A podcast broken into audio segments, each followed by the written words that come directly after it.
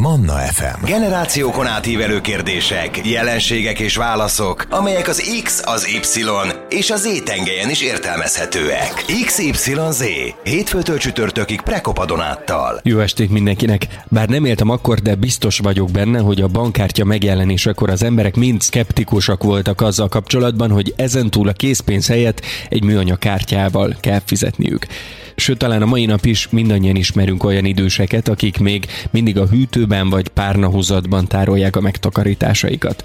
Valami hasonló történhetett akkor is, amikor néhány évvel ezelőtt megjelentek az internetes fizetési módok. A netes fizetés, az online átutalás, vagy akár a PayPal és az ahhoz hasonló online banki lehetőségek. Szóval lényeg a lényeg, hogy nem szavazunk túl sok bizalmat a technológiai újításoknak, hogyha a pénzünkről van szó. Valószínű ez a helyzet a kriptovalutákkal is, amivel egyre fontosabb megbarátkoznunk, ugyanis könnyen lehet, hogy néhány év múlva már nem csupán az állam és a bankok által kibocsátott pénzzel tudunk majd fizetni a reggeli kávénkért. A kriptovaluták ugyanis online fizetőeszközök. Az interneten vannak jelen digitális eszközök, szabályozzák őket, és valószínűleg online is maradnak.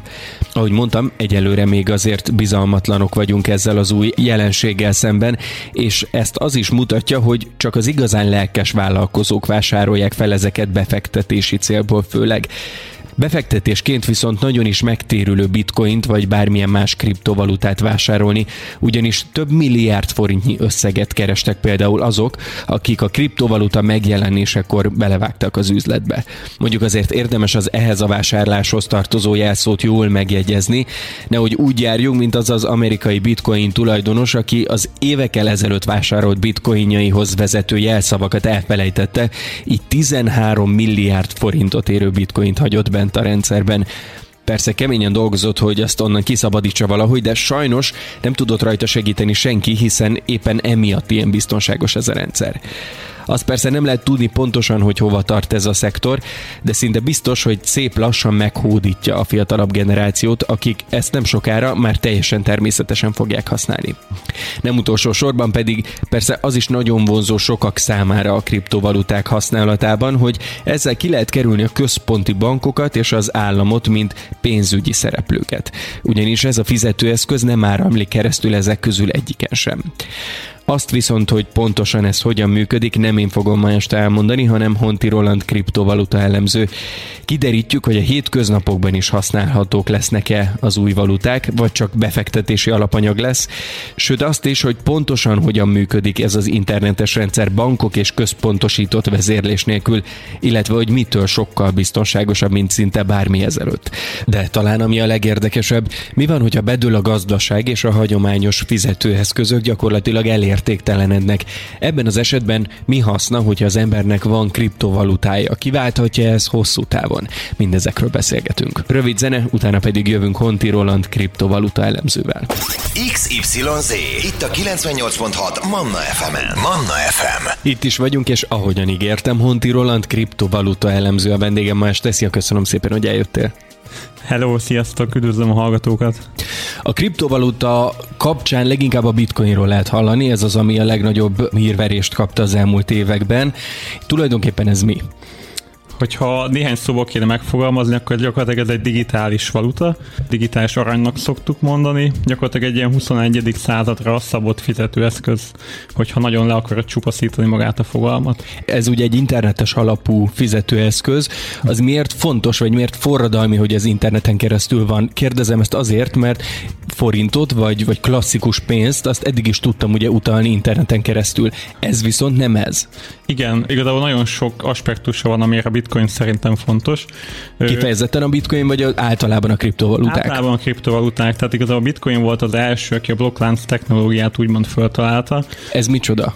Nagyjából arról szól a blokklánc technológia, hogy vannak bizonyos blokkok, amiket láncba kötünk, ez a blokk bizonyos információkat tárol, ez bármiféle adat lehet. Tehát lehet mondjuk egy fizetési tranzakció, hogy mondjuk én neked átutalok valamit, de amúgy bármilyen más információs lehet. A Bosch például arra szeretné a blokkláncot használni, hogy mondjuk a kilométer óra állásokat tárolja a blokkba, de most maradjunk a bitcoinnál, ott a bitcoin blokklánca egy fizetési tranzakciót tárol, ami annyit jelent, hogy mondjuk én neked átutalok valamit, és gyakorlatilag egy küldő és egy fogadó, meg egy összeg.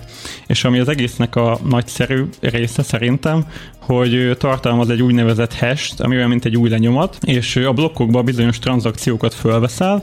Maga a hash, és az új lenyomat attól változik, hogyha a különböző tranzakciókat fölveszel.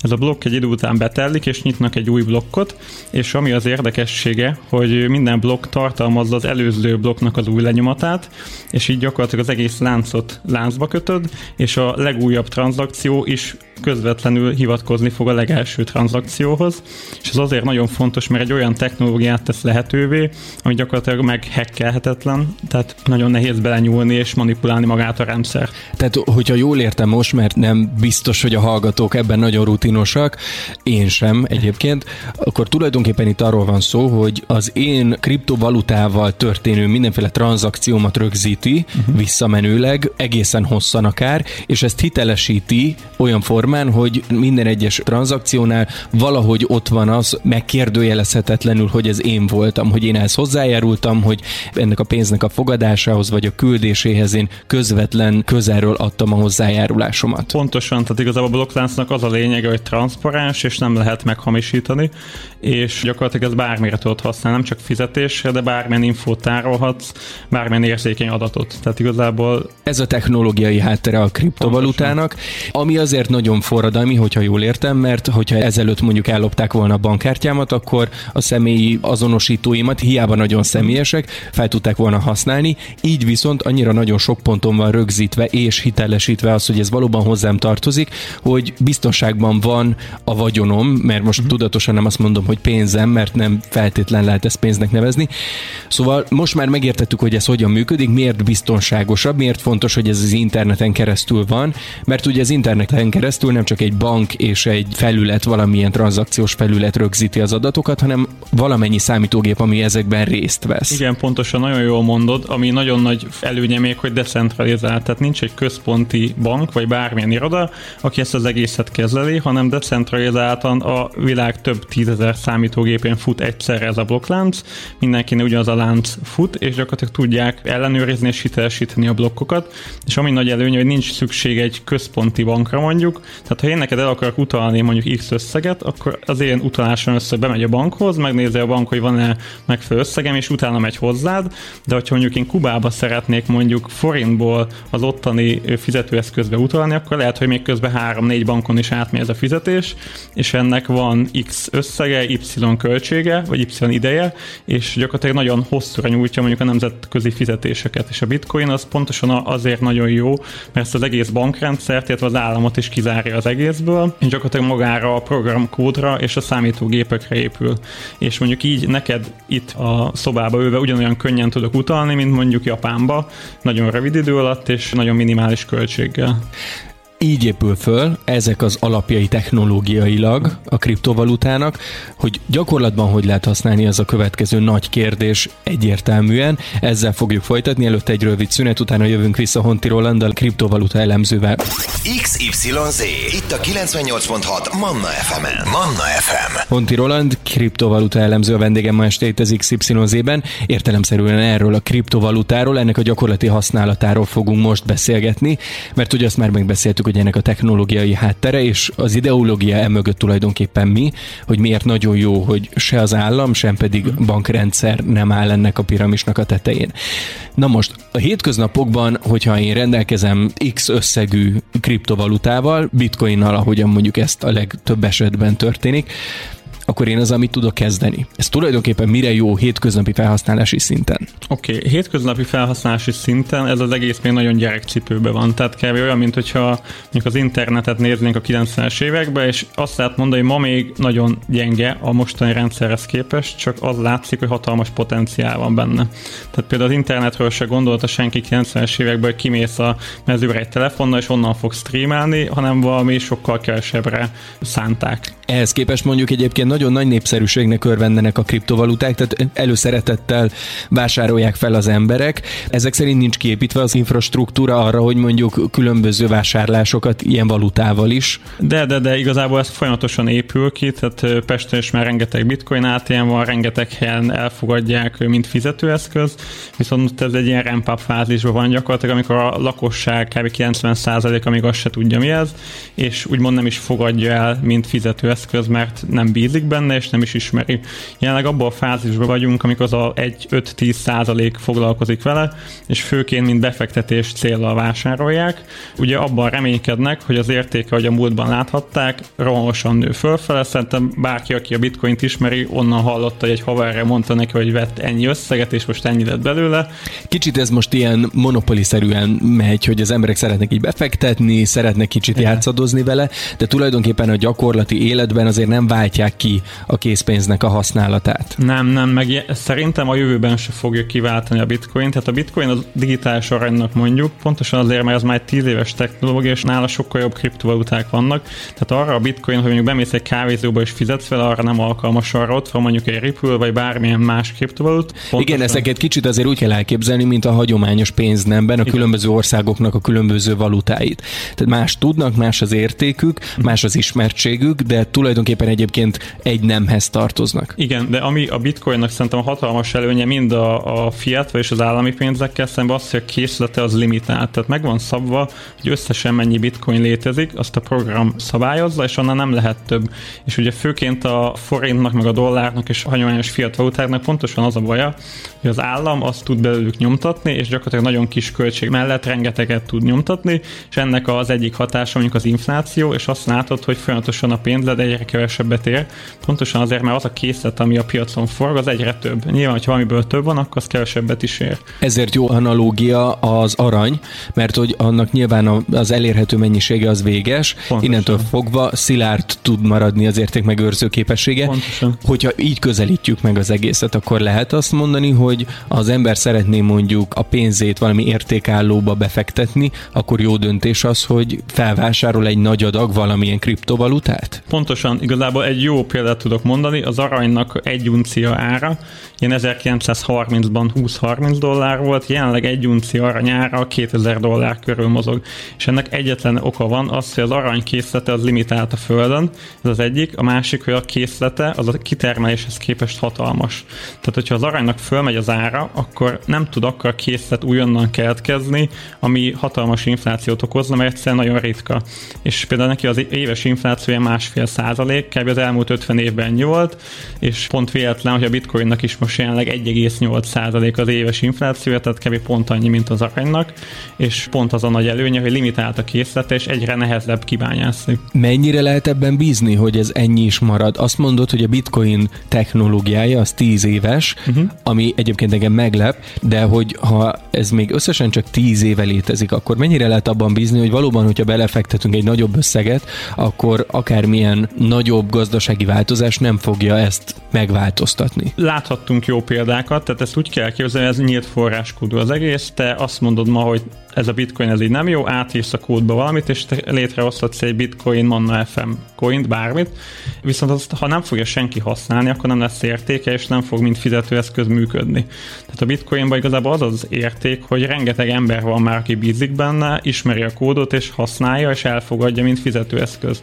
És gyakorlatilag maga ez a bizalom, ami az értékét adja, ugyanúgy, hogy te mondjuk tárcádban lévő 1000 forintosban igazából semmi értéke nincs, mint egy papírfecni, de ha odaadod nekem, akkor én elfogadom, mint 1000 forint, mert tudom, hogy az egész közösség, amiben élünk, az 1000 forintot társít mellé.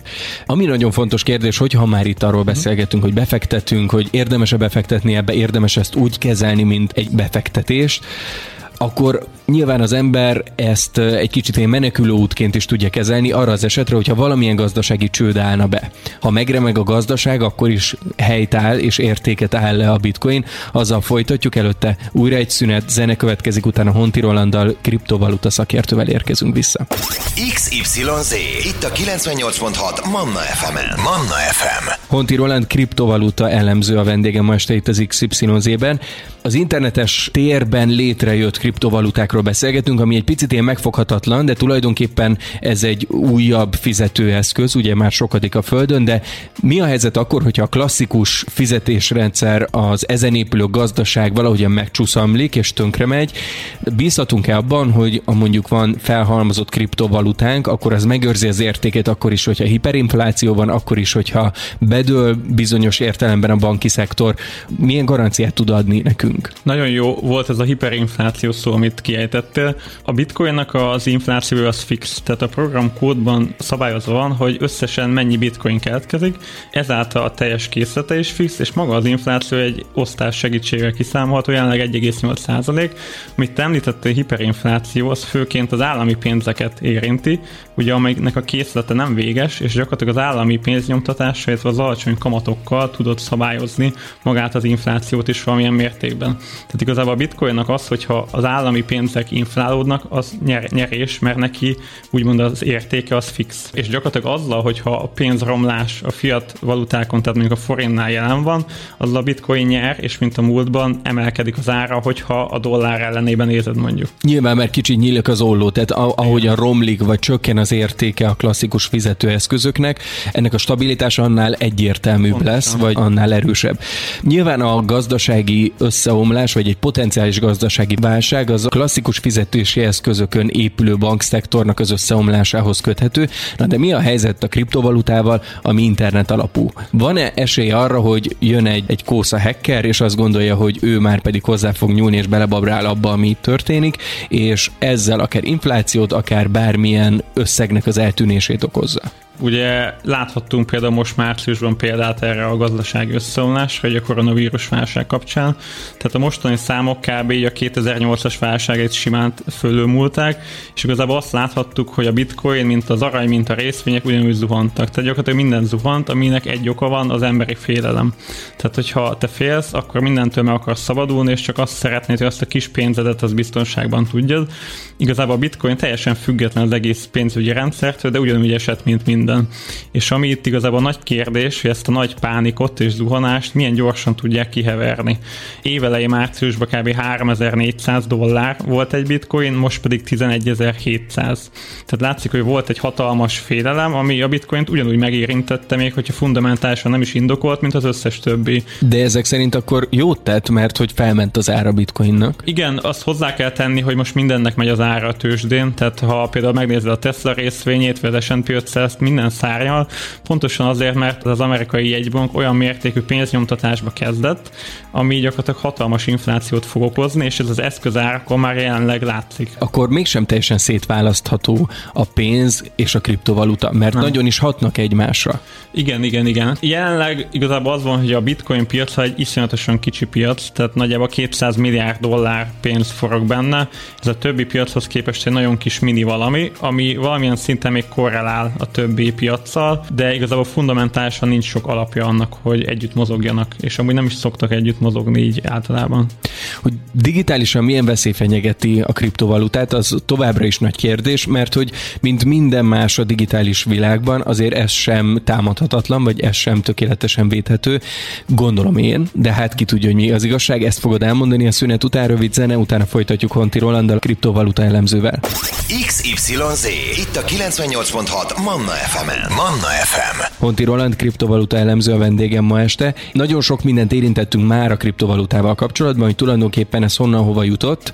Azt is említetted, hogy a koronavírus járvány alatt azért nagyon sokat emelkedett ennek az értéke, ami részben köszönhető annak, hogy a klasszikus fizetőeszközökben megingott az emberek bizalma, és elkezdtek újabb megoldások után nyúlni. Viszont azért nekem továbbra is szükségem van még egy kis bizonyításra a tekintetben, hogy valóban ezek támadhatatlan ingatlanok-e. Hmm. Mert mi már mondjuk a mi generációnk elég hatékonyan használja az internetet fizetésre, meg eléggé megbízunk abban, hogy itt valóban védve vannak az adataink, illetve a pénzünk, viszont azért itt az emberek nagyon nagy összegeket költenek el potenciálisan arra, hogy kriptovalutát vásároljanak. Fennáll az esély annak, hogy ezt valahogy digitálisan egyszerűen bedöntik ezt a rendszert? Nem, szerintem ez úgymond lehetetlen. Ahogy említettem, a blokklánc az úgy működik, hogyha te beírsz egy adatot, tegyük fel, hogy a kilométer állása mennyi az autódnak, azt utólag te se tudod már átírni. Annyi ponton van ez rögzítve, hogy tulajdonképpen lehetetlen módosítani. Mik a gyenge pontjai akkor? A gyenge pontjai az nyilván az állami beavatkozás, tehát az, hogy mondjuk az állam azt mondja, hogy ő ezzel nem szimpatizál, és valamilyen formában megpróbálja betiltani, de mondtam, hogy ugye decentralizált, tehát nincs egy, egy iroda, vagy egy bármi, vagy egy főnök, vagy egy CEO, akinek azt tud mondani, hogy nem, mert ez gyakorlatilag több tízezer számítógépen fut, és gyakorlatilag nincs mit betiltanod. És például Kína erre nagyon jó példa, aki az elmúlt tíz évben kb. 20-szor vagy 50-szer betiltotta a bitcoint, így idézőjelesen betiltotta. Az első ilyen esetnél a bitcoin árfolyama kb. beesett a felére, mert mindenki megijedt, majd két nap múlva visszaugrott ugyanoda, és ment minden tovább. Tehát gyakorlatilag mivel decentralizált, ezért nem nagyon tudsz mit betiltani. Nem lehet az egyébként, hogy egészen egyszerűen azoknak a honlapoknak és felületeknek a használatát ellehetetleníti egy ország központilag, ahol ezek elérhetőek? Jó kérdés, de erre is vannak amúgy ilyen decentralizált oldalak és tőzsdék, ahol nem csak a fizetés decentralizált már, hanem maga akár egy tőzsde is. Jó, de ez önmagában egyébként ijesztő, hogy van egy olyan dolog, ami ennyire kontrollálhatatlan, nem? Igen, igen. Különösen, hogyha pénzről van szó. Igen, de te a pénzt azt nem te választod, hogy mivel fogsz fizetni. Tehát az úgymond rád van kényszerítve, hogy te magyar állampolgár, vagy te forinttal fogsz fizetni. De az, hogy igazából a fizető eszközt, azt maga a lakosságnak kéne választani, hogy ő miben bízik, ő mit használna, és gyakorlatilag a bitcoin is csak egy opció, mint mondjuk egy arany, hogy, hogy valaki abban bízik, és azzal fizetne. Nem tud rosszul hatni visszafele egyébként egy ország gazdaságára az, hogy az emberek elkezdik nem az adott országnak a valutáját használni, hanem egy ilyen globális fizetőeszközt? Hát erre nagyon sajnos nem tudok mit mondani, még nem hallottam erről így adatokat se, de nem, nem gondolnék, vagy nem nagyon tudok olyan dolgot felhozni, ami negatívan hatna rá. Mert most még annyira nem széles körben elterjedt, meg nem alakult ki ennek az infrastruktúrális háttere, hogy mindenhol tényleg ez pörögjön, de hogyha egy ponton megtörténik az, hogy egy nemzet saját fizető eszköze az ott marad a bankokban, ott marad az államnál, akkor én magam sem vagyok gazdasági elemző, de akár a defláció is megjelenhet, lehet, vagy egészen egyszerűen az, hogy gyakorlatilag érintetlen marad az emberek által a gazdaság, és nem lendül ezen keresztül be. Uh-huh. Amúgy erre az államoknak és a hegybankoknak a válasz az a saját digitális valutájuk. Például Kínában már éles fázisban megy a digitális yuannak a tesztelése. Tehát a kínai egybank sem tétlenkedett, hanem létrehozta a saját digitális valutáját, ami egy ilyen stablecoin, és gyakorlatilag ez a ottani yuannak a digitális változata, és konkrétan már az emberek tesztelik az országban ezt a digitális yuant. A Facebooknak ott van a saját Libra coinja, az oroszoknak ott van a digitális rubel, és gyakorlatilag számtalan példa van már arra, hogy az államok is elkezdik a blokkláncra és a digitális valutákra saját fizetőeszközüket fölvinni, azért, mert gyakorlatilag csak előnyt nyerhetnek belőle. Illetve például a bankok használják például bankközi átutalásokhoz, például a ripple és egyéb, egyéb más kriptovalutákat, mert ők is magukat az előnyöket látják benne, csak nyilván szeretnének ők is egy kis szeltet a tortából kiasítani. Hát bízunk abban, hogy akkor egy-két éven belül akár megjelenik a magyar kriptovaluta is, és a magyar állam is beszáll a bizniszbe, ami majd bennünket is hozzásegít ahhoz, hogy ezt mi is használhatjuk. Nagyon szépen köszönöm, Roland, hogy itt voltál és Én beszélgethetünk. Köszi, sziasztok! Honti Roland kriptovaluta elemző volt a vendégem ma este itt az XY-ben, aminek most vége van ezen a formán, de holnap 21 órától 21 után is izgalmas kérdésekkel ugyanígy várlak benneteket, remélem, hogy akkor is találkozni fogunk. Ha addig is bármelyik korábbi beszélgetésemet visszahallgatnátok, azt megteltitek a mannafm.hu hallgassa vissza menüpontja alatt, de akár Soundcloudon, Spotify-on, sőt YouTube-on is. Hogyha bármilyen kérdésetek, észrevételetek vagy témajavaslatotok van, azt küldjétek el nekem az infogukat mannafm.hu-ra, most pedig nem menjetek sehova, hiszen a reggeli man a legjobb pillanatai következnek mindjárt. Holnap találkozunk legközelebb, addig is vigyázzatok magatokra, vigyázzunk egymásra, mindenkinek jó egészséget. Én Prekopadonát vagyok, nagyon hálás a figyelmetekért, jó éjszakát! XYZ, hétfőtől csütörtökig Prekopadonáttal.